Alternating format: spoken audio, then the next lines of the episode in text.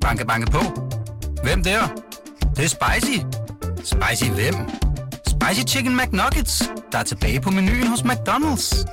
Badum, bom, tji.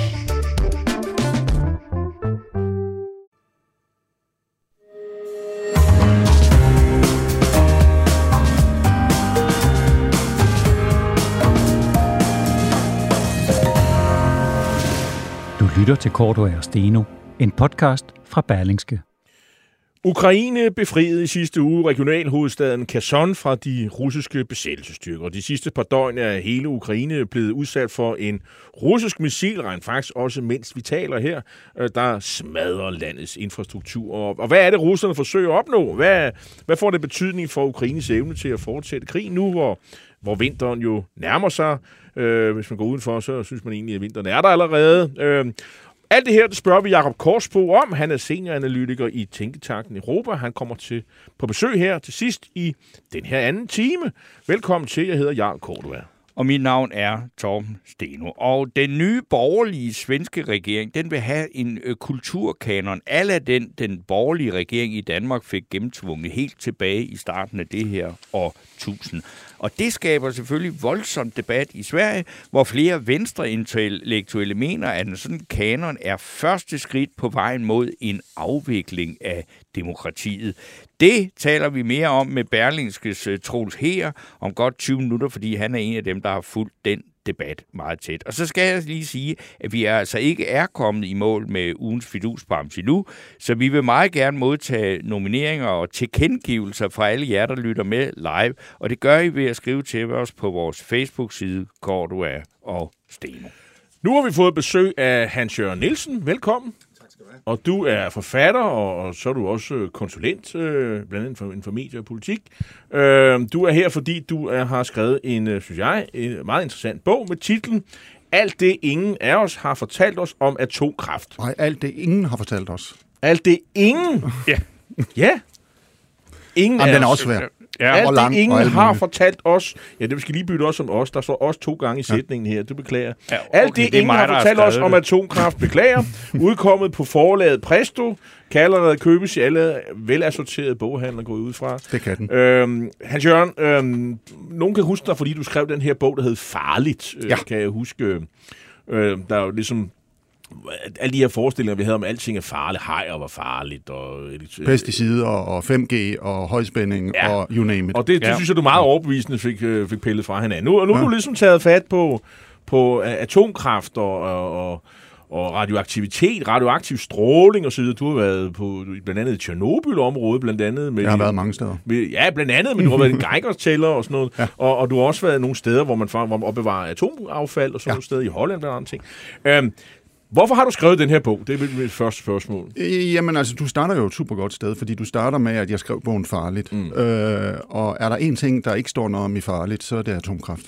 Ja. Øh, det er ellers også farligt, vi har med. Ja, men det er jo, øh, altså grunden til, at der ikke står noget om atomkraft i Farligt, det er, at emnet er alt for stort til, at det kan indgå i en bog, der handler om alt muligt andet også. Altså, hver gang jeg kom i nærheden af atomkraft i den bog, så tænkte jeg, det duer ikke. Øh, at tage ind, fordi man skal grave alt for dybt og alt for bredt og forklare alt for mange ting til, at det kan stå her. Så derfor er det ikke med. Så kan man sige, det er i og for sig på en eller anden måde den samme slags bog, jeg har skrevet, hvor, hvor, hvor den bog, der er fire år gammel nu, den sådan kigger på tværs af alt muligt forskelligt, som hvad, hvad er det for nogle mekanismer, der gør, at vi tror, det ene og det andet og det tredje er farligt. Så kigger den her på én sag, men det er ma- ma- mange af de samme mekanismer, jeg har, har fat Men i der, her. du siger jo, altså, der, der, det som ingen har fortalt os. Ja. Nu kan du så få, øh, og, altså selvfølgelig kan man læse bogen, så får man en hel masse viden, men hvis du nu skal bruge chancen her til at sige, hvad er det vigtigste, som ingen har fortalt os om atomkraft? Fordi vi diskuterer jo lige pludselig atomkraft igen. Ja, det vigtigste er, altså hvis vi skal helt op på den høje klinge, så, Ja, er, det, så, så er det vigtigste vel, at atomkraft er en af de sikreste energikilder, man overhovedet kan have. Og jeg, her kan jeg, det, det smager forkert, når jeg siger det. Altså det er derfor, den, den, den, den ikke er med i farligt, fordi mange vil sige, altså, altså har du slugt søm, eller et eller andet i den stil der. Men hvis man prøver at kigge på altså sådan en ting som, hvor, hvor- hvor meget påvirker den energikilde naturen? Hvor meget påvirker den energikilde menneskers helbred? Hvor meget CO2 kommer der ud af den øh, energikilde? Hvor, hvor, hvor mange mennesker er døde per produceret energienhed? Øh, med Så er det jo ingenting. Men, men, men Tjernobyl, det kan vi vel ikke Ja, komme udenom. ja, her er argumentet Tjernobyl. Så afslutter vi den diskussion. Hvor er jeg glad for, at I tager det op? Det Ja, kommer jamen- som en stor overraskelse. Der er næsten ingen, der har hørt om Tjernobyl. Nej, det er nemlig ikke. Så, Jamen, jamen, så nej til atomkraft, fordi Tjernobyl. Ja. ja.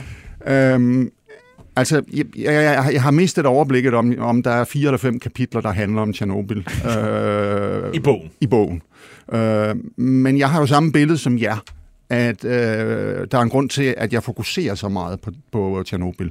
Og det er, at det er ligesom den store showstopper i Europa. Der døde jo en masse mennesker til ved, ved Tjernobyl-ulykken, gjorde der ikke? Nej, det gjorde der ikke. Øh, Hvad er mange i øvrigt? Og hvad er ikke mange? Ja, altså jeg kan, fortælle, jeg kan fortælle dig, hvor mange der døde Mm. ja. ved, ved, ved øh, Tjernobyl. Øh, Hvor mange tror folk, der døde? Øh, Det har du faktisk også øh, Ja, jeg har, jeg har, op, jo. jeg har, hvad hedder det, øh, altså lavet en meningsmåling, hvor jeg har spurgt danskerne, hvad, øh, hvad, hvad, hvad altså forskellige spørgsmål om øh, atomkraft. Og altså ty- typisk så, så tror folk jo, at øh, ja, der er måske 10.000, øh, der er døde. Øh, et eller andet i den stil. Øh, diskussionen om præcis, hvor mange, altså, og vi kan vende tilbage til det der med, hvad, hvad er mange, øh, hvor mange der døde. Det, altså, jeg har lige holdt foredrag i går, hvor jeg siger, men altså indtil videre, så, så kan vi tælle 65. 65? ja, direkte døde, ikke? Jo, altså øh, der er nogle direkte døde, og så er der nogen, der har fået, hvad hedder det, skjoldbruskkirtelkræft, Ja. som de ellers ikke ville have Så fået. det vil sige, det, altså nu er vi alle sammen, mange af os har jo set uh, HBO-serien, uh, fantastisk serie, øh, Fantastisk om, om serie. Tjernobyl, og, og jeg ved, statsministeren har også set den, Fantastiske og var meget skuespillere. optaget af det. Uh, og, og, og der så vi jo, at, at uh, der var den på værket, der døde, den hele røg i luften, ja. Og så var der uh, brandmændene især, og så dem, ja. Der ry- ryddede op efter det, og så var der alle de stakkels mennesker og børn, og sådan noget, der boede rundt omkring. Ja. Uh, og alt i alt, så var der 65, der døde. Er det, du siger? ja. Hvor mange vil dø af Tjernobyl? Der har du øh, 65 er døde, så er der øh, WHO siger, hvis vi tæller på den ene måde, så vil 150, det vil blive til 150 alt i alt. Hvis vi tæller på den anden måde, så kan man måske formode, at der er tale om 4.000. Hvis vi tæller på den tredje måde, så kan man måske formode, at der er, er, er, er tale om 9.000. Jeg beklager, at tallene er så forskellige, men, Prøv det er ikke, det er ikke nogen, jeg påstår, jeg det bliver er bare-. Altså, altså, det, det, det, det er jo så fint, Det er jo at du, så at du sendøde. Sendøde, det, men, men altså, jeg, altså, et af de mærkeligste og dyreste byggerier, der nogensinde er lavet, det er den der sarkofag oven på sarkofagen, som hele verden har været med til for at indkapsle det der. Du får det til at lyde som om, at chancen for, at vi i Danmark var døde, hvis vi ikke Mette Frederiksen havde myrdet alle minkene, den var sådan set meget større. Det ved jeg ikke noget om. Nå, men altså, forstår du, hvad jeg mener med ja. det? Altså, det, at, at, at, at det, altså, der er der en grund til, at den er kapslet ind. Det, det, du, du får det til at lyde som om, jamen, det, det gør sgu ikke noget med det der radioaktivitet. Det er fint. Men det håber jeg ikke, jeg får til at lyde som om. Altså, jeg har bare, altså I spørger, hvor mange døde er der. Øh, jeg har selv målt, da, da jeg drønede rundt over i, øh, i Tjernobyl. Øh, og hvis man, hvis man tager øh, selve landsbyen, der er en landsby, der hedder Tjernobyl, som ligger 15 km syd for værket, der har jeg altså målt mindre radioaktivitet, og jeg har målt med mange gange. Der har jeg målt mindre radioaktivitet, end jeg har målt i Danmark i øh, metroen på vej ud i lufthavnen under Kongens Nytorv. Men kan det være, fordi du bare er amatør og ikke bruger et ordentligt apparat? Eller? Kan, kan, kan det en Øh, nej, fordi der, mine målinger er sådan i overensstemmelse med, øh, hvad jeg ved. Der, er- der er jo selvfølgelig masser af målestationer derovre. Hvis jeg går rundt i zonen, så får jeg lidt mere radioaktivitet. Men det er stadigvæk en brøkdel af den radioaktivitet, jeg får, den, eller jeg fik, da jeg fløj fra København til Kiev. Men de mennesker, der bor inde i den her zone, de her, der var en ældre mennesker og sådan, ja. Der ikke kan finde ud af, at de skal, det er skide farligt at bo derinde. Ja. og som stadig bor der og sådan noget. De dør vel af kræft, gør de ikke? Øh, øh, nej, altså, hvis du tager dem, der bor i Tjernobyl, Ja, altså, altså ja. i, i landsbyen Ja, Tjernobyl, som, de, som ikke kan finde ud af, at de skal flytte væk, fordi det er skide farligt. Jamen, Dør de ikke af, af, af kræft øh, på et eller andet tidspunkt? Nej, de modtager, de får en stråling, som svarer til den stråling, som vi danskere får fra, fra, fra den almindelige baggrundsstråling. Hvorfor har man så øh, stadig sådan en zone opretholdt? Altså, det er jo politik. Nå. Altså, og der er, der er øh, havde jeg sagt, utvivlsomt sted, stadigvæk steder. Nu taler jeg om landsbyen Tjernobyl. Mm. Øh, men zonen består af mange steder. Der er utvivlsomt steder, eller der er steder, for eksempel det, man kalder for den røde skov, øh, øh, der er øh, altså klart forøget stråling. Og der, og, der, og der vil jeg faktisk godt lige komme ind på, fordi jeg læste noget meget interessant i den her bog. Jeg, jeg, jeg følger jo Ukrainekrigen meget, meget tæt. Ja. Øh, og, og på et tidspunkt, så var der russiske soldater i nærheden, og de, Ja. og de, gravede, de var så dumme, så de gravede sig jo ned og sådan noget. Der var en eller anden, der har besluttet, at de gravede ind. Var skyttehuller, og, øh, og der var der nogen, der trak på smilebåndet. Ja, det er den sikre død.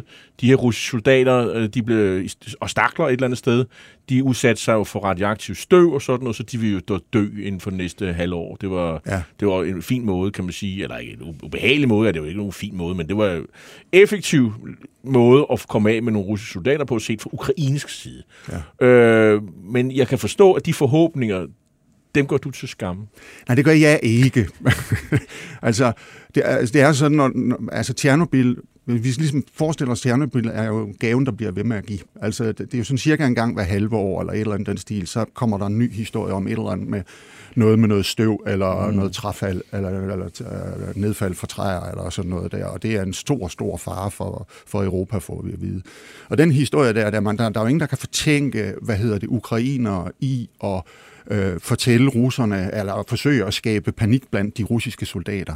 Så, så, så, så, så det, det, det er nemt at forstå, at historien om, at de, det er den sikre død, at de har besat Tjernobyl, at det er øh, en historie, der kommer frem. Men det forholder sig sådan, at dengang de smuttede, så det internationale atomenergiagentur sendte så folk til Tjernobyl og målte, hvad hedder det, strålingen de steder, hvor russerne havde gravet sig ned. Hvem er alle de, hvem er alle de der dyr, som øh, bliver for træhovedet dyr? Jamen, jeg, skal lige, og, og, undskyld, ja. jeg skal bare lige gøre den færdig. Ja. Det, de så målte, det var, at hvis russerne havde været nede i de skyttegrave et helt år, så havde de fået en tredjedel af den stråling, som er tilladt at få i Rigshospitalets kæler som ansat. Og, Jamen, hvorfor- og, og, og der dør folk ikke som fluer. Hvor, jeg hvorfor, Ja, det med. hvorfor er det gået sådan i Tjernobyl? Altså fordi, da, da, hvad skal vi sige, da, da kernen var helt hvid åben og alt det der, man som jeg siger, altså, og, og, og, folk, der mente, de havde forstand på det denne her gang, så var, der var det jo tæt på, at jorden, den kunne jo nærmest gå under. Og så det, du, du får det til at lyde som om, det var sgu en bagatel, og, Nej, og det nej, gør sgu nej, ikke noget. nej, nej. nej men Jamen, øh, kunne ikke drømme om at kalde Tjernobyl en bagatel. Altså, Tjernobyl var en ulykke, og det var en katastrofe. mm, Men der er mange ting i den her verden. Jeg- starter for eksempel bogen med en øh, dæmningsulykke i en, øh, det- det nordlige Italien. Det var en ulykke, det var en katastrofe. mm, Der døde en hel landsby. Der døde fire generationer, øh, fem generationer, whatever, af familier. Hele familier blev udslettet.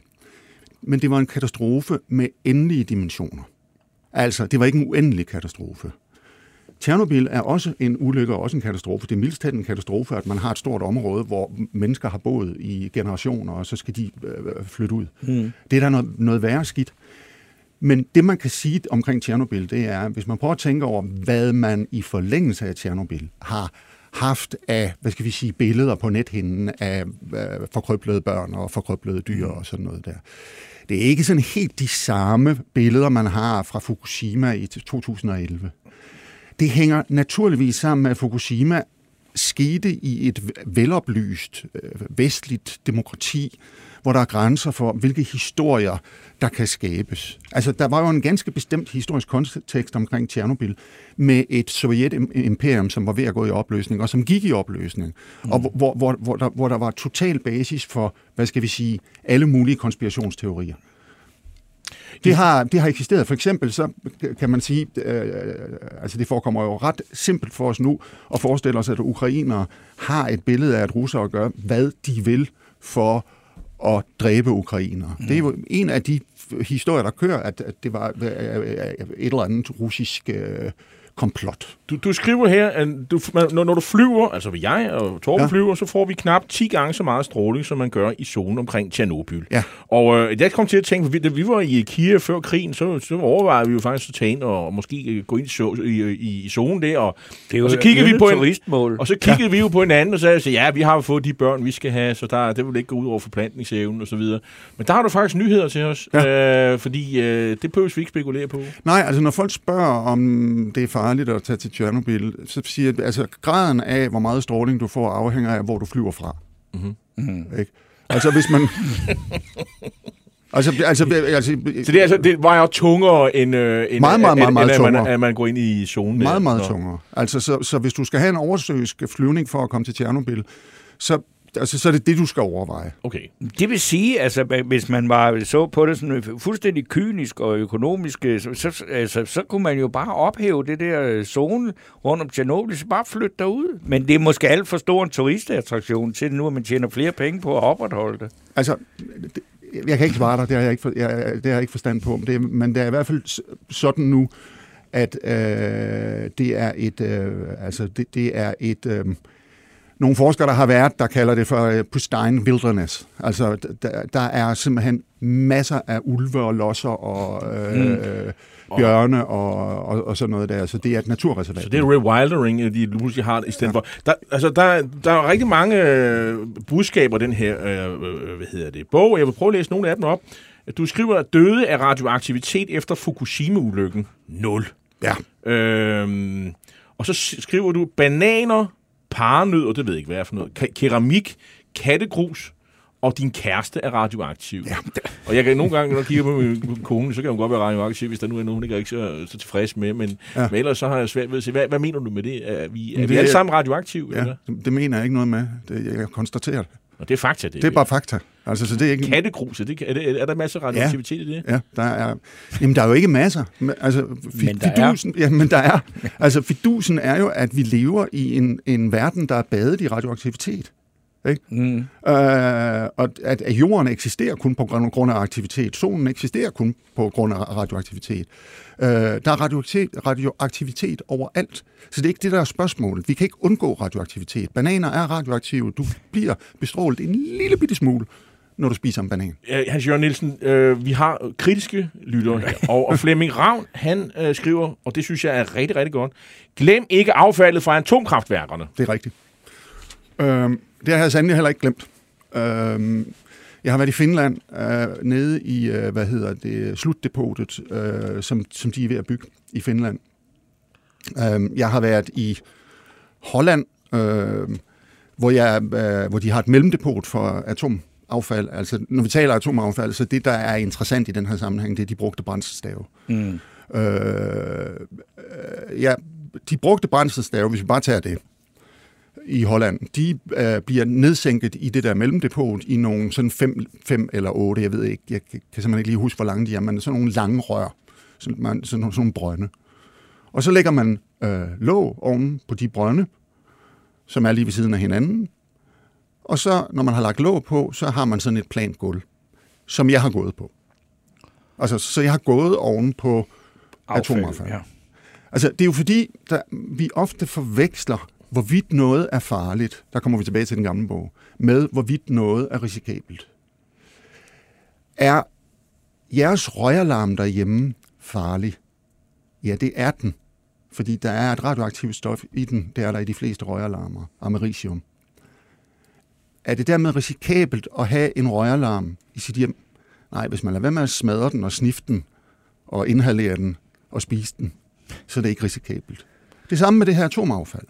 Det er farligt, men spørgsmålet er, om det udgør nogen risiko. Og det man i hvert fald kan konstatere, det er, at det, jeg har virkelig let, og det er der andre, der med mig har. Kan vi overhovedet pege på et eksempel på noget menneske, som er, øh, hvad hedder det, øh, kommet til skade? Og det kan vi ikke. Altså på atomaffald. Prøv eventuelt at sammenligne det med, at 90% af al den energi, vi bruger i Danmark, kommer fra noget, vi brænder af. Mm. WHO og alle mulige andre med dem siger, at 20.000 mennesker dagligt dør for tidligt på grund af det, vi går og brænder af. Men altså, øh, Hans Jørgen Nielsen, ja. det her, når vi nu diskuterer, der bogen er højaktuel, det er fordi, at det, diskussionen omkring altså vores nuværende energikrise, og om atomkraft kan erstatte det, og man skal investere i og få det. Og så et af argumenter har jo været, at atom øh, af kraftværker i dag, og den måde, man øh, udvinder det på, eller skaber energi på, det er meget, meget, meget ny teknologi. Det er meget, meget mindre farligt, end det var med Tjernobyl. Og det, det vil sige, men, men du får det til at lyde som om, at det behøver det ikke engang at være, hvis vi havde købt, altså vi kunne have købt en Tjernobyl-reaktor øh, Nå, hvor- i hvordan Danmark. får jeg det til at lyde som det? Det vil da være en rigtig idé. Hvad vil være en rigtig dum idé at købe en Tjernobyl? Ja, det må man have Ja, men det, de må være billigt til salg, ikke, hvis det er. Men, men, jeg siger, Nej, nej, altså, nej. Men, men hele diskussionen nu, når man argumenterer for atomkraft, det er jo, at, at, øh, at alle ulemperne og faren ved det er, er, er, er, altså, er meget mindre, ikke? Er den det, altså i forhold til, til Tjernobyl-modellen? Øh, altså, altså, der er jo ingen sammenhæng imellem en moderne reaktor og så den reaktor, der stod, øh, stod i øh, Tjernobyl. Altså, Så det der, er- Der, der, altså, jamen, altså, det er... Altså, jeg ved ikke, om du gerne vil have mig til at sige, at, det, at, at atomkraft er ufarligt. Altså, det, er- det, er jo latterligt. Altså, uheld kan ske. Spørgsmålet- Nej, altså siger, risikoen er endnu mindre, kan man sige det ja, så? den er da vildt meget endnu mindre. i dag, end den Ja. var i 80'erne. Ja, altså, hvis Okay. du, altså, altså Tjernobyl havde for eksempel ikke nogen reaktorindeslutning. Uh, moderne reaktorer, der by- bygges i, hvad hedder det, i Europa, har en dobbeltreaktorindeslutning. De har en såkaldt core catcher, hvis noget nedsmelter, så bliver det i bygningen. Hans Jørgen Nielsen, tiden løber. Jeg vil sige en point. Noget, jeg fandt ud af her, som er meget interessant, det er det her med, at hvis man bliver bestrålet, øh, børnene omkring det, så, så kunne man så i fremtiden for, ikke reproducere sig selv, fordi så vil den her radioaktive stråling, man bliver udsat for, gøre, at man ikke kan få børn og så videre. Og, og der er jo faktisk øh, kraftpatienter, øh, patienter, som jo bliver udsat for, for radioaktiv stråling i forbindelse med behandling. Øh, og de kan bare få børn, så der, så, og der er ikke, der er ikke sådan nogen vedvarende øh, effekt af, at man bliver udsat for radioaktivitet i hensyn til, til, at man får måske misdannede børn og sådan noget i fremtiden. Det afviser du fuldstændig. Nej, det afviser jeg ikke. Det afviser WHO. Det afviser Sundhedsstyrelsen. Det afviser, hvad hedder det, øh, Lars Torbjørn Jensen, som er Sundhedsstyrelsens råd, rådgiver på det her område. Det synes jeg er meget vigtigt. Tiden er desværre ved at gå. Det eneste, jeg bare skal have dig til at svare på, det er fra lytteren Ginny Eva Christoffer, som skriver, han, og det er jo altså dig, Hans Jørgen Nielsen, ja. øh, siger jo selv, at resultaterne er forskellige, om man regner på den ene eller den anden eller den tredje måde, altså hvor mange der nu døde i forbindelse med Tjernobyl-ulykken. Og det er jo tydeligt, at han regner på en meget bagatelliserende måde. Han er sgu da en farlig influencer. Farlig er så i situationstegn. Du er simpelthen en farlig influencer, for du regner på en, på en særlig måde, mm, Prøv, Jørgen. jamen, prøv at høre, jeg regner ikke. Jeg refererer. Jeg refererer, hvad WHO siger. Okay. Og de siger 65, 150, 4.000, 9.000, alt efter, hvordan de kigger på det.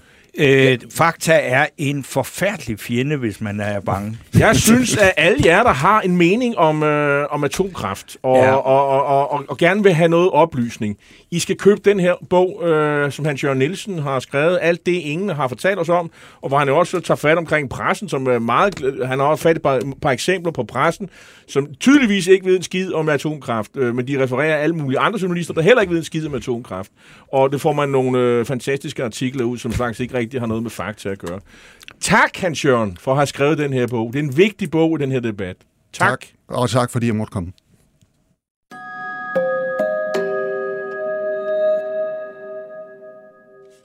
Ja, så øh, oven på den her atomsnak, så øh, kan vi lige nå en, en, en øh, mellemregning på øh, fidusbamsen.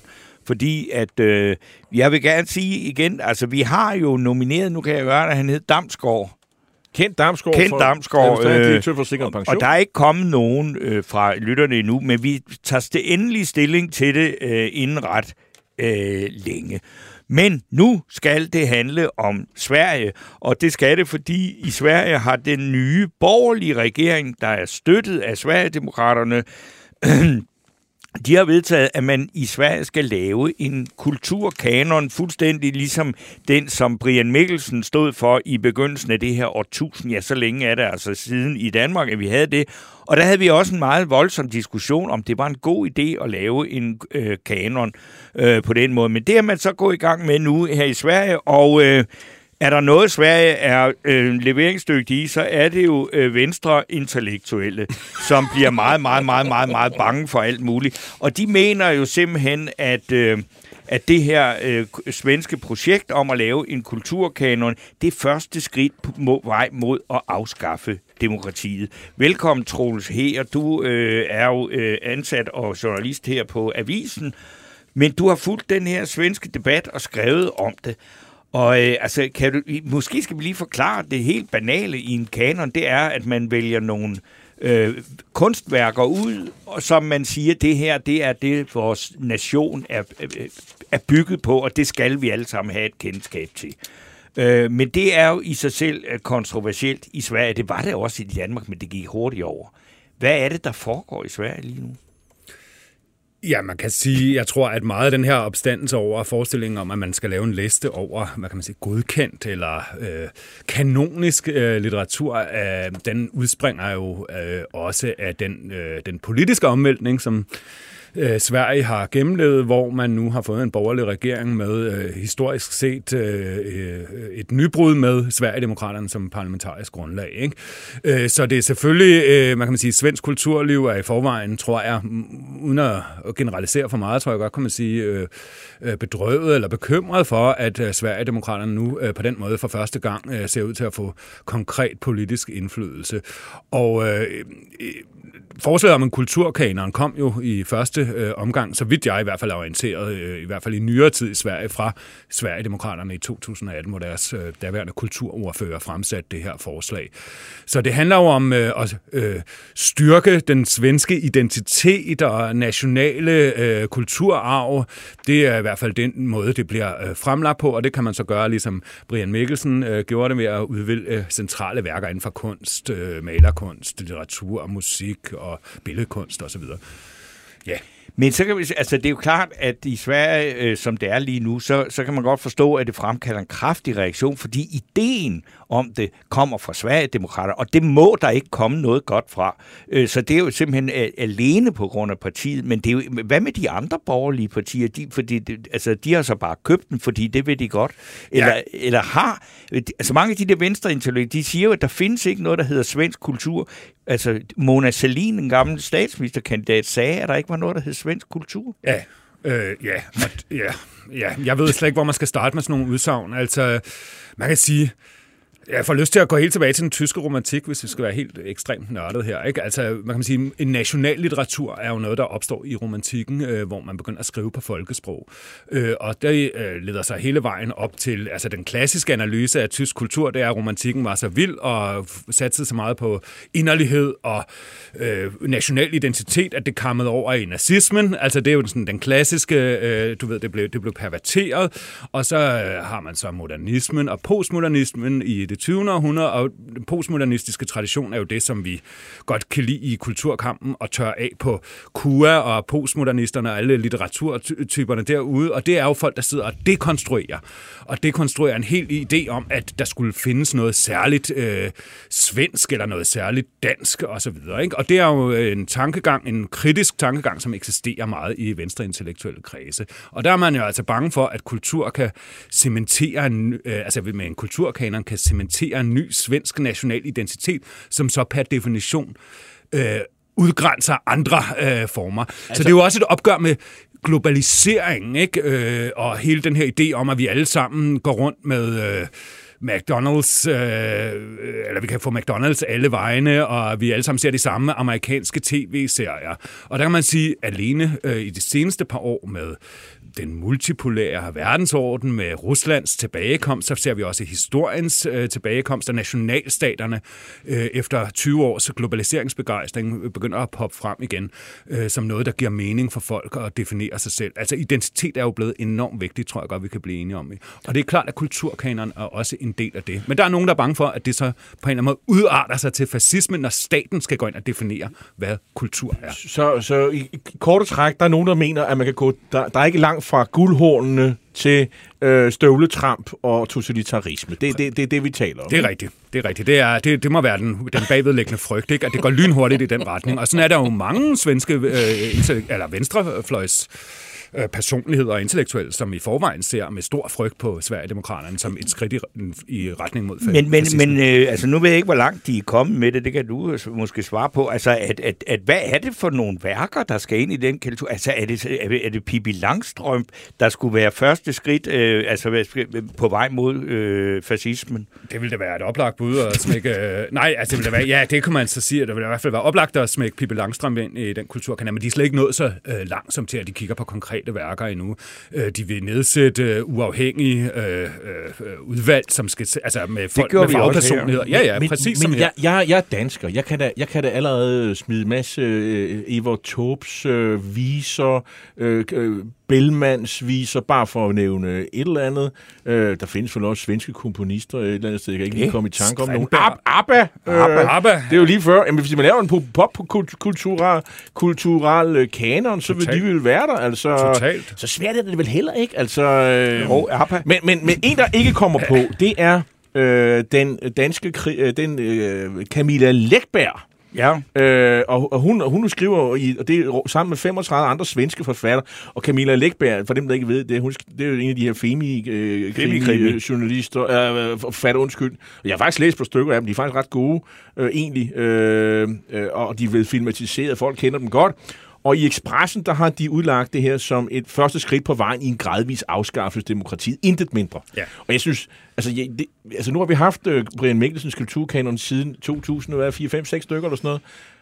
Og Jeg synes sgu ikke rigtigt, vi har... Har vi ikke stadig demokrati, øh, Troels? Jo, det skulle jeg mene. Øh, altså, jeg synes også, at der er sådan en vis øh, overdreven bekymring her, men altså, øh, jeg kan da sagtens øh, forstå den liberale øh, kritik, altså i udgangspunktet af en kulturkanon.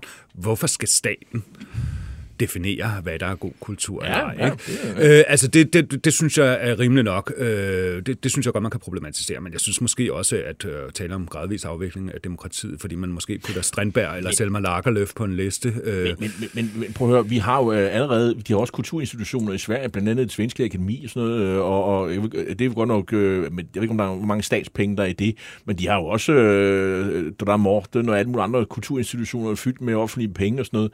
Der, der skiller man jo mellem, hvad der er godt og skidt, og jamen, øh, svensk filmindustri, øh, sponsoreret, øh, pr- prisbelønnet og alt muligt andet. Øh, øh, de poster penge i det.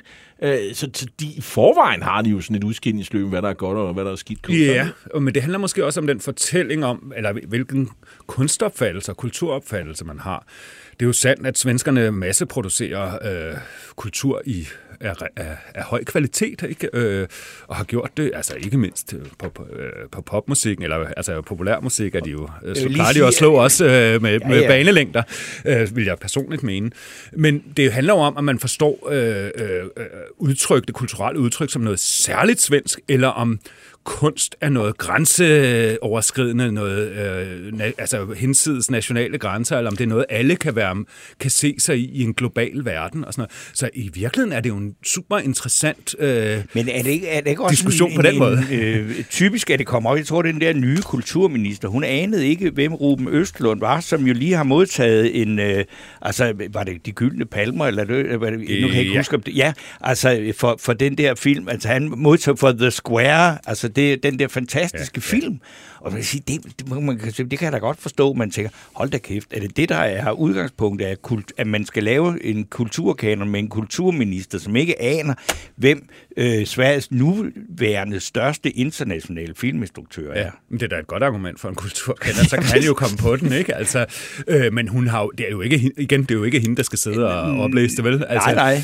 Øhm, men altså, jeg synes, det, det der er også en baggrund for det her, det er jo, at øh, Sverige på mange måder er et opdelt land ikke med segregation og folk øh, som øh, altså parallelsamfund og altså når. Vi kender diskussionen om svensk udlændingepolitik. Jeg siger ikke, at øh, en kulturkanon er, på nogen måde er en løsning på det problem, men det jo, øh, handler jo om at finde nogle fælles nationale forankringspunkter, hvor folk kan møde og have et fælles værdigrundlag, samtalegrundlag og så videre og så videre. Øh, Så det, det skal jo også ses i, i, i, i den øh, forlængelse. Og, og, og, og sige filmkanon, det bliver da nemt. Det bliver noget med Ingmar Bergman forrest, øh, vil jeg tro. Og, Der er mange gode svenske, ja. Ja, der er godt nok meget at tage øh, så det- Udvandrerne, tv-serien Udvandrerne med Max von Sydow, Ja, ikke, som jo, jo, jo. genindspillet her øh, for nylig på i amerikansk. Fuldstændig meningsløs genindspilning. Ikke? Ja. Øh, der, der er så meget godt. Udvandrer, hvem? Jeg kan kender ikke filminstruktør. Det bliver er også hårdt meget- for Benny Andersson fra ABBA, hvis de kommer med på den der kanon, fordi han har faktisk overført et ret stort beløb til feministisk det initiativ jo ja, i en valgkamp. siden. Jo jo, men, øh, Ja, det men, tror jeg ikke, øh, han vil sætte pris på det. Men det, der er interessant, det er jo en uh, iransk født Pariser Liljestrand, øh, som jo er i, i spidsen for det her som kulturminister. Ja. Det bliver spændende at følge. Som så vanligt, så kommer de fuldstændig over i den, den svenske kulturelite, øh, så de øh, i set fra dansk perspektiv er helt til grin, hvis du spørger mig. Øh, men det havde man næsten forventet. Det er sådan lidt, lidt, lidt, lidt sådan en fremkaldervisk, øh, det her, de her forslag her, at, at, at de skar helt vildt ud. Så ser jeg det på det. Ja, jo, jo, men altså, venstre, venstre intellektuelle godter, do venstre intellektualitet, right? Altså, altså de er, skal selvfølgelig være ude og være super kritisk over for staten. Det er deres opgave. Jeg synes også, det er fint. Men jeg synes, at der er en interessant... Du nævnte selv Nobel. Øh, eller det Svenske Akademier, som jo er med Nobelpenge og så videre. Og de har jo i mange år været fuldstændig urørlig svensk øh, aristokratisk kulturelite, uden hinsides demokratisk kontrol, udpeger hinanden til medlemmer. Sindssygt. Nu er det altså folkevalgte politikere, der lige pludselig går ind og vil øh, definere, hvad øh, svensk kultur er. Der er jo en, magt, øh, en magtforskydning, eller i hvert fald en magtkamp her et eller andet sted, ikke? og de har været skandaleramt jo, øh, akademiet, ikke? Øh, med forskellige MeToo-overgreb. Det, som jeg fik ud af den her diskussion, kulturkanon, det var faktisk, at vi begyndte at have en diskussion om, hvad er godt og hvad er der skidt. Hvad, hvad er bedre end noget andet? Altså, vi begyndte faktisk at diskutere de enkelte værker, og man kan i dag gå ind og se og læse og, mm. se og, og lade sig inspirere. Man kan læse de der ting, man kan høre de der ting, man kan se de der værker, og man kan lade være. Ikke? Ja. Men, men alle er lidt smule nysgerrige. Hvad er egentlig det, som er lidt bedre end alt muligt andet? Jamen, det er det. det er, der er et eller andet grundlag. Og det synes jeg, øh, hvis man kan få den diskussion i Sverige, så synes jeg, der det, alt andet er lige, at det, vil, øh, at det er produktivt, altså hvis flere interesserer sig for kultur. Det er da dejligt at diskutere kultur og sådan noget. Man kan, og det er helt enig, øh, altså jeg er heller ikke nødvendigvis bange for en kanon. Jeg er, øh, jeg, jeg er kritisk over for en hvilken som helst ekspert, som sidder i det der udvalg, og så skal øh, pege på noget særligt. Så vil jeg have lov til som øh, vedkommendes landsmand at kritisere beslutningen og sådan noget. Men så har vi en diskussion i gang. Der, hvor det politiske øh, bliver problematisk også for mange øh, i Sverige, det er jo det her med, at Sverigedemokraterne tidligere har sagt, at det kan man jo eventuelt bruge som udgangspunkt for en medborgerskabstest, ikke? Altså når der skal tildeles statsborgerskab. Oh, ja, det har vi men, jo ind, næsten også gjort men, i Danmark. Der skal folk gå op i Olsenbanden for at få et statsborgerskab. Vi har ikke ret meget tid. Jeg vil bare sige, at Flemming Ravn skriver, det, han synes, det er en skrækkelig idé, rent pop, som det meste for Sverigedemokraterne. Men så skriver han, instruktøren på udvandrerne er Jan Troel. Og Præcis. tak for det, Flemming Ravn. Og tak til dig, Troels her, fordi du gad øh, gå herned fra tredje sal til anden sal og være med og, og, og fortælle os om den ja. svenske kulturkanon. Altid når det er svært. Tak. Altid når det er svært. Tak for i dag.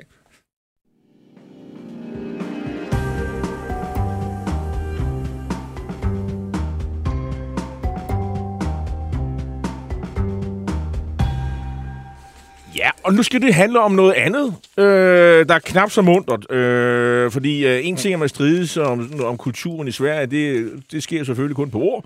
Men øh, i Ukraine, der går det virkelig løs. Øh, vi, har jo, vi havde jo muligheden for at, at glæde os over, at, at russerne tidligere på ugen trak sig tilbage, det var så i sidste uge, øh, de trak sig tilbage fra regionshovedstaden Kherson, Øh, krigen den raser desværre stadigvæk. I flere døgn har russiske missiler regnet ned over de store byer, i, og i, også i det vestlige Ukraine. Og, og når, der er også nogle af de her missiler, der er blevet skudt ned, øh, og så er det røget ind over øh, polske grænser, og to mennesker blev slået ihjel i Polen. Øh, og det fik det hele til at, at, at, at eksplodere, sådan i hvert fald på ord, øh, i NATO-kredse og så videre. Øh, men hvad er det egentlig for en fase, vi nu står i efter øh, Kherson? Øh, hvad skal vi nu øh, lægge mærke til? Øh, det skal vi tale med dig om, øh, Jakob Kors på endnu en gang, senioranalytiker i Tænketanken Europa. Velkommen. Mange tak.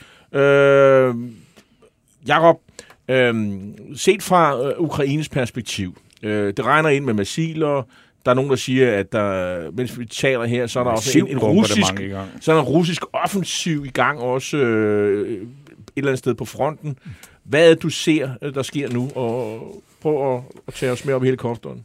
Jo, man kan sige, øh, det første, hvis vi lige skal tage øh, missilbombardementet først, øh, det er jo sådan, hvad kan man sige, en terror-taktik, øh, øh, øh, og den har, det har formentlig været planlagt, fordi tilbagetrækningen fra Kherson har været planlagt, og så man vil vise et eller andet.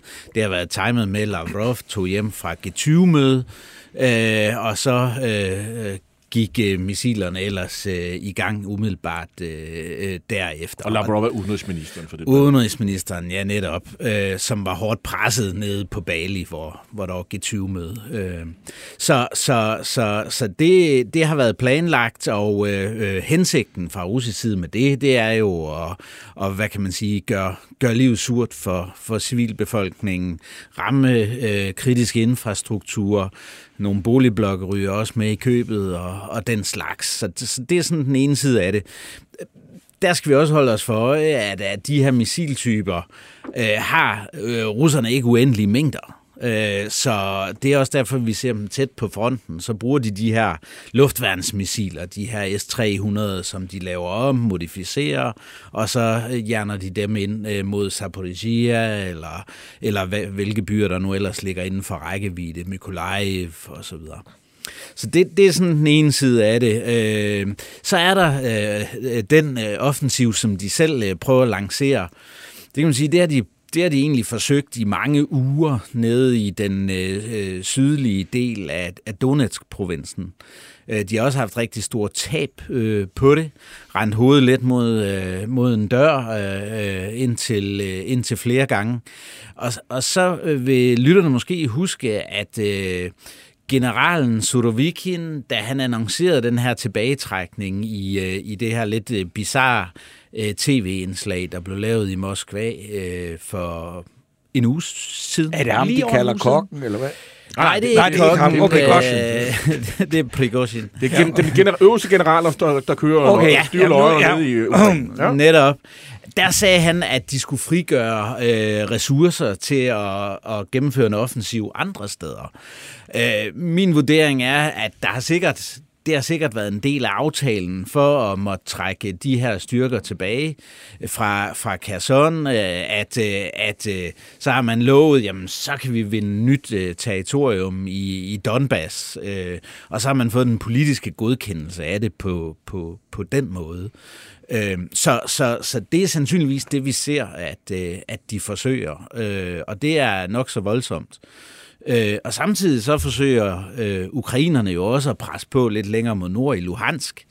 Øh, og det har de faktisk også gjort i et, øh, et stykke tid. Øh, og så kan vi jo så gøre regnebrættet op og lege lidt med ligningen og se, hvem har fået frigjort mest, efter at øh, Kherson-slaget ligesom er, er over øh, vest for øh, Dnepro. Øh, og hvem har så det? Ja, men altså, øh, øh, Ukraine, eller hvad hedder det, russerne præsenterer det jo, øh, den russiske general præsenterer det om, som det har russerne. Mm. Øh, det stiller mig lidt tvivlende øh, overfor, øh, fordi øh, man kan sige, det har, det har været ukrainerne, der har skulle presse på og, og afse rigtig mange artilleri og HIMARS ressourcer til at, at gøre livet surt for de russiske forsyningslinjer, og så simpelthen sørge for, at, at deres øh, styrker ikke kunne hænge sammen øh, i Kherson. Øh, øh, så, så det vil i hvert fald frigøre rigtig meget for, for ukrainerne øh, også. Øh, og der kan man også se nede øh, øst for Dnipro, hvor russerne nu er, har de måttet trække sig øh, tilbage fra floden, fordi at de, de ukrainske positioner øh, mod vest er faktisk øh, fordelagtige. Øh, så, så, så, så vi kan godt stå i en situation, hvor det egentlig øh, frigør mere for ukrainerne. Men, men nu, de der øh, missiler, der regner ind over Ukraine nu, ja. og så der, vi kan se, der er friske billeder af det her, ja. og så det er ikke engang missiler. Jeg ved ikke, hvad, om det kan jeg, skal jeg ikke gå ind i, for det ved jeg ikke noget om. Men altså, du siger så, at, at lærerne er efterhånden ved at være... Altså, hvor, hvor, hvor, hvad har russerne tilbage? Det kan du jo ikke helt præcist vide. Nej. Det har de ikke fortalt dig vel. Men altså, hvor, mange, hvor længe kan de blive ved med? Fordi det er jo sådan blitzen, altså hvor man bare simpelthen hælder bare øh, bomber i hovedet på dem. Hvor længe kan de holde til det? Altså, altså der, er, der er sådan nogle estimater, af, af, der er lavet af, af, hvad kan man sige, militære specialister på, på, på det felt. Øh, og, og der ved man i hvert fald, at den her ene missiltype, der hedder Iskander, den er ved at være helt i bund. Øh, Kaliber, der typisk er dem, der bliver øh, afskudt fra, øh, fra Sortehavsflåden, øh, er, er også ret lav Øhm, og, og det er sådan noget med, hvor meget vil russerne egentlig øh, bringe deres lager øh, helt ned. Det virker sådan lidt desperat, når de fyrer 100 af. Vi skal også regne med, at øh, nedskydningsprocenten øh, fra, fra Ukrains side går lykkeligvis op, øh, og øh, den ligger faktisk helt et sted mellem 80 og 90. Og for de her iranske droner, som lytterne måske også har hørt om, ligger den faktisk 90 plus. Øh, og det stiger. Og det stiger, ja. Så...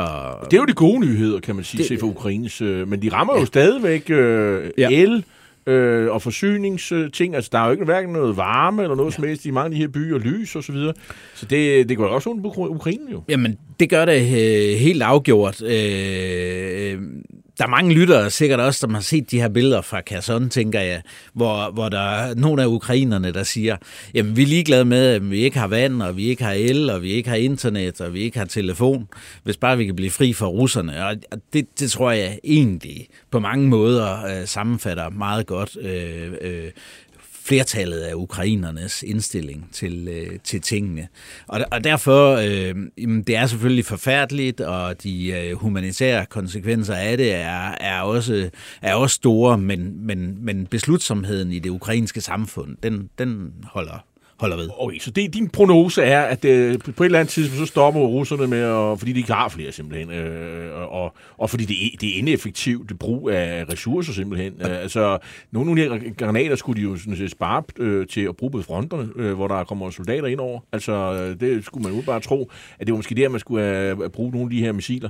Øh, eller hvad? Og det vi, jo, fordi det vi også har kunne se, det er, at russerne har jo ikke haft succes med at ramme våbenforsyninger. Så øh, hvis de for alvor skulle gøre noget ved, øh, ved ukrainerne, så skulle de jo lige præcis ramme øh, våbenforsyningerne.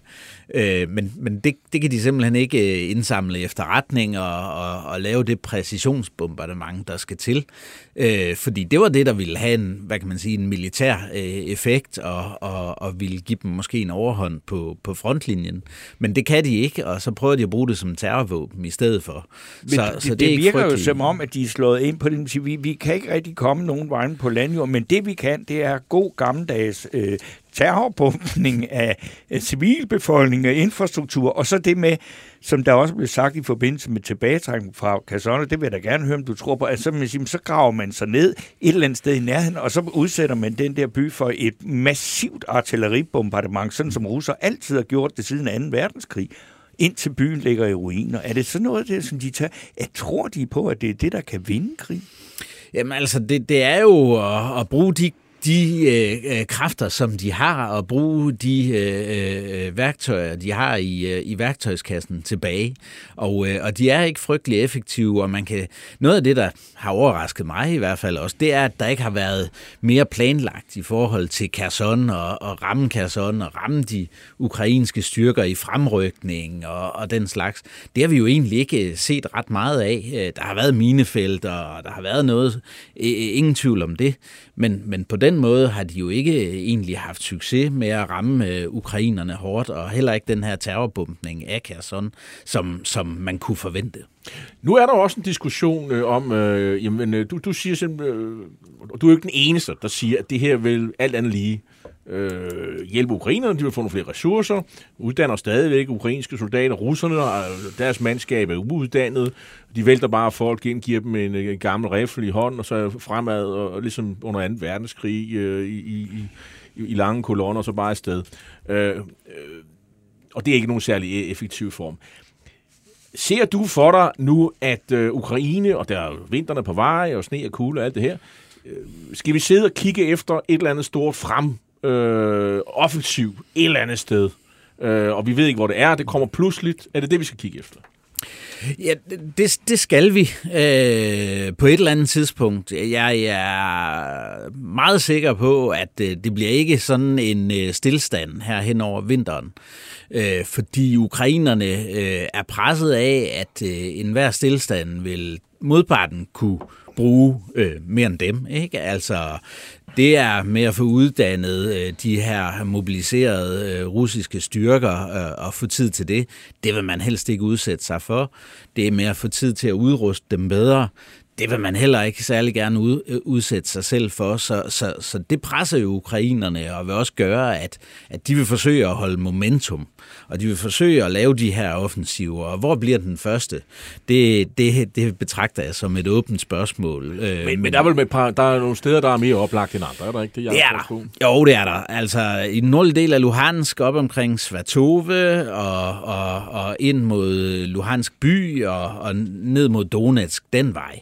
Øh, der har de i hvert fald banket på længe, øh, ukrainerne. Øh, og, og, og den eneste grund til, at der ikke rigtig er kommet et, eller en af de væsentlige forklaringer på, hvorfor der ikke er kommet gennembrud endnu, det er, at ukrainerne simpelthen, har, eller russerne har fyldt så mange af de nymobiliserede ind, så det har været lidt af et, et slagtehus. Øh, Det lyder grumt, og det er grumt, men, øh, men det, er, det er nu sådan, Hvad, det hvad, er. hvad skal vi forestille os? At de angriber, og så bliver de bare plaffet ned af geværild, maskingeværild, eller af, af, af artillerigranater, der eksploderer omkring den? Altså, og... altså i det her tilfælde, nogle af de ting, man har kunne følge fra ukrainske øh, soldater, har været, at selvom de har haft overlegen ildkraft, har de egentlig ikke kunne øh, rykke frem, fordi øh, øh, russerne er blevet ved med at, at fylde mandskab på, og, og som er, har ammunition og, og, og, og så videre. Så, så for også at beskytte sig selv, så, så rykker man altså ikke øh, frem. Men det, kunne- det kunne være nærliggende. Og så, så er der jo selvfølgelig i forhold til, hvor kunne det ellers være? Øh, ned mod Krim, øh, selv sagt. I Zaporizhia, ned mod Melitopol, og, og den vej, øh, sådan man Altså går, sydpå. Ja, sådan man går fri af, man går fri af, af, af, af Dnipro-floden øh, ved Kherson, øh, og, og arbejder sig den vej ned. Øh, det kunne være en fremryk ned mod Berdjansk for at afskære forsyningslinjerne, der kommer af, af, af landjorden øh, på den her såkaldte bro. Øh, bro øh. Jakob Korsbo, altså der har jo specielt fra amerikansk side i den her uge været nogle fuldstændig øh, vilde estimater på, hvor mange mennesker, der er omkommet i den her krig. Og det er jo, fordi nu sidder vi og snakker om det som om, at, det er jo, at der jo sådan set ikke dør særlig mange, men det gør der jo, og det er jo meget store tal nu. Ikke? Vi amerikanerne, med, med, med, vi, vi snakker 100.000 Død og såret. Dødsår, det er mange. Ja. Ja. Og, og, og, og, og der er intet, der tyder på, at det er overstået. Altså, det kan blive ved i overvis, det her. Ja, det, det, det tror jeg ikke. Øh, så vil det opfølgende spørgsmål til være, hvornår stopper det så? Ja, nej, nej, nej. Det, Jeg- Men jeg tror, jeg tror, jeg, jeg, jeg tror det, det, det, der er efterhånden, som ukrainerne får mere og mere ildkraft og kan lægge mere og mere pres på og få dræbt flere og flere, så er der nogle interne dynamikker i, i Rusland, der også øh, øh, begynder at spille sig ud øh, i forhold til Kreml og, og, og, og, og hvad der nu foregår der, og hvor længe kan de blive ved øh, med, med det her. Og der, der kan man jo bare sige, at de ting, vi kan se sådan fra russisk øh, statstv, øh, nu taler jeg ikke russisk, men de, de klip, der bliver oversat, og som man ser, altså der bliver sagt nogle andre ting på russisk statstv i den her uge øh, efter Kherson, øh, end, end der blev øh, for, for 14 dage siden. Ikke? Øh, Nu, nu er de stoppet med at, at forestille sig, at Kiev blev indtaget i løbet af, af, ganske få måneder. Ja, de begynder også i, at snakke om, at øh, uh, de er faktisk afhængige af vestlig teknologi, og det her med at ikke at kunne handle med Vesten mere, så kan vi jo ikke producere alle de her gode øh, øh, biler og, og, og, og så videre. Vi er faktisk afhængige af Vesten, og sådan noget har jeg, har jeg set nogle klip med, ikke? og det, det, det, det, det så man ikke øh, tidligere. Så der er begyndt at komme en, en, en kritik af, af, af krigen og dens konsekvenser. Det bliver spændende at følge. Tusind tak, fordi du kom her i dag. Og, Selv tak. Og, og gav os overblikket, Jakob Korsbog. Du er senioranalytiker i Tænketanken Europa.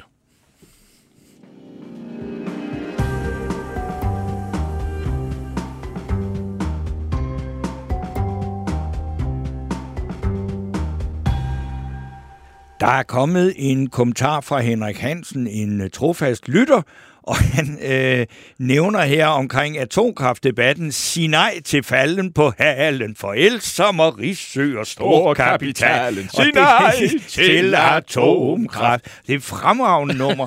Øh, Jeg har grint så mange gange det. Altså, man må... Og så skriver han- og så- Peter så- A.G., altså de rim der, de er gode. Så skriver han, den golde atomkraftsmodstand har givet så gode rim. Ja. Ja. Næsten synd at blande fakta ind i det. Ja, det er, det er jo rigtigt. nemlig rigtigt. Der, der er ikke noget, der er så irriterende som fakta. Jan, øh, Jørgen Sejrø skriver i forhold til det, vi lige har talt om, må ikke USA lukker krigen snart og kræver forhandlinger. Det kan godt tænkes. Der har i hvert fald været Millie, ham generalen, han, øh, han åbnede jo lidt for posten, og så blev han jo så modsagt bagefter. Torben Steno, vi skal, Vi skal se, til at lukke her, og, Ja. og vi har, vi har Kent Damsgaard, som, øh, som fra Forsikring Pension, som øh, Der er ikke forslag. rigtig kommet andre bud, øh, heller ikke fra Nej, lytterne. Der er, øh, der, er- vi har et bud fra vores, øh, hvad hedder det, opliner, som siger, at, at, at Ali Alminali skulle have det, fordi han mente, at, at Søren Pape skulle blive på posten for, så, som formand for det Ej, konservative det, Folkeparti. det udløser ikke nogen bremser hos mig. Jeg synes, men øh, tværtimod synes jeg, at, øh, at det går i en modsat retning. det I dag har sige. Britt Bager, der ikke blev genvalgt til, til Folketinget, været ude og sige, at hun synes, det er lidt mærkeligt, at man ikke havde taget hånd om de der personsager i, i, i god tid, fordi Ej, og jeg bliver også nødt til at sige, jeg har ødelagde personligt, jeg har vædet en øh, øl med Benny Damsgaard. Nej, så kan du heller ikke. Og, og, jeg øh, mener, at Jacob, øh, hvad hedder det, Søren Pape ikke er formand for de konservative efter jul. Så øh, det ville jo være dumt af mig at give øh, bamser ud til nogen, der øh, Nej, mener, så han skal Mads. Bjergård, som vi siger tak for, For- uh, for, for at have hjulpet os i dag, øh, og bag knapperne sad øh, Ja, det gjorde øh, Alex Brøndbjerg. Alexander Brøndbjerg. Øh, Alex Brøndbjerg. Og, og, men altså, hvem Jeg skal have fidusbamsen? Jeg synes faktisk, det er så morsomt, og fordi det også er øh, meget præcist det der med, at, altså, at et, et godt skud for at få politi- politikerne til at være med at sige udfordringer i stedet for problemer. Så jeg vil godt give Bamsen. til uh, Ken Damsgaard. Ken Damsgaard, der er uh, administrerende direktør for Forsikring og Pension, der har årsmøde her i, uh, i dag. Ha' et godt årsmøde, og tillykke med fidusbamsen, Ken.